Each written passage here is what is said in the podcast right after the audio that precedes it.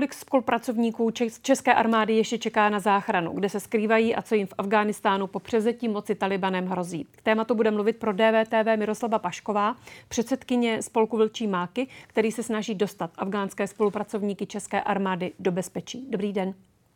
Dobrý večer.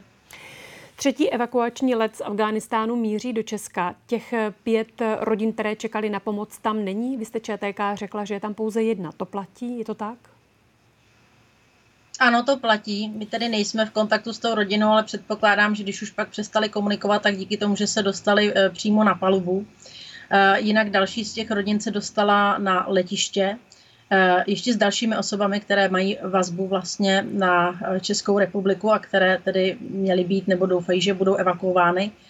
A z té letištní plochy nebo v blízkosti toho letiště, ale z toho prostoru, tak je odvedli Američané do takové evakuační zóny, kde teda se o ně postarali, dali jim napít, najíst, ale chodí se jich stále ptát, kdy jim přiletí to další české letadlo.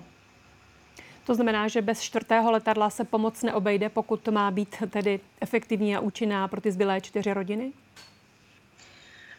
Tak patrně ne. My samozřejmě mapujeme, jestli není nějaké volné místo na jiných letech spojenců, ale zatím jsme taková volná místa nenašli.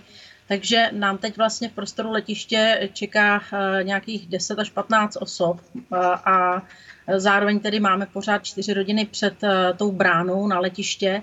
A v průběhu odpoledne jsem zase zjistila ještě přítomnost dalších 2 tlumočníků a jejich rodin také vlastně před tou bránou.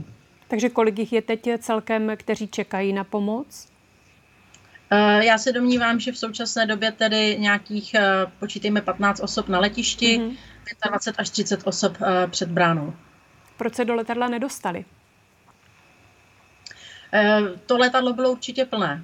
To letadlo bylo plné a potom druhý problém, jak se dostávají nebo nedostávají na letadlo, tak je, jestli jsme stihli ověřit. Tedy myslím tím samozřejmě Ministerstvo obrany a naše úřady k tomu příslušné. A to ověřování taky trvá. Vlastně nám se od začátku stává, že někdo nebyl na tom seznamu, nebyl osloven v dalším letu, anebo ještě v tom dalším letu už se třeba dostal, tak jak opravdu se podařilo ověřovat. A ty listy, ty seznamy, kdo může jít na palubu, tak se updateovaly průběžně a updateovaly se ještě, i když naši vojáci vyzvedávali ty osoby na bráně. Prostě tam stáli, čekali, až jim přijde update, koho můžou vzít. Hrozí někomu z nich akutní nebezpečí? Byl někdo nově zajat? Ne, nevíme o tom, že by byl někdo nově zajat. Hrozí těm lidem nebezpečí spíš teď toho druhu, že vlastně Talibanci, kromě těch checkpointů před branami, kde spolupracovali celkem dobře se spojenci a předávali ty lidi, tak teď tvoří další checkpointy v okolí letiště, zřejmě, aby se už k němu nemohli další Afgánci dostávat.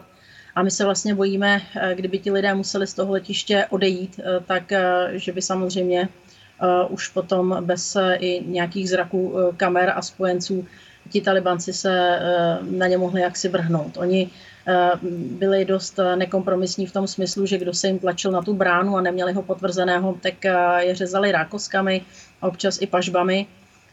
Tady je Martin Veselovský. Chci vám poděkovat, že posloucháte naše rozhovory. Jestli chcete slyšet celý podcast, najdete ho na webu dvtv.cz.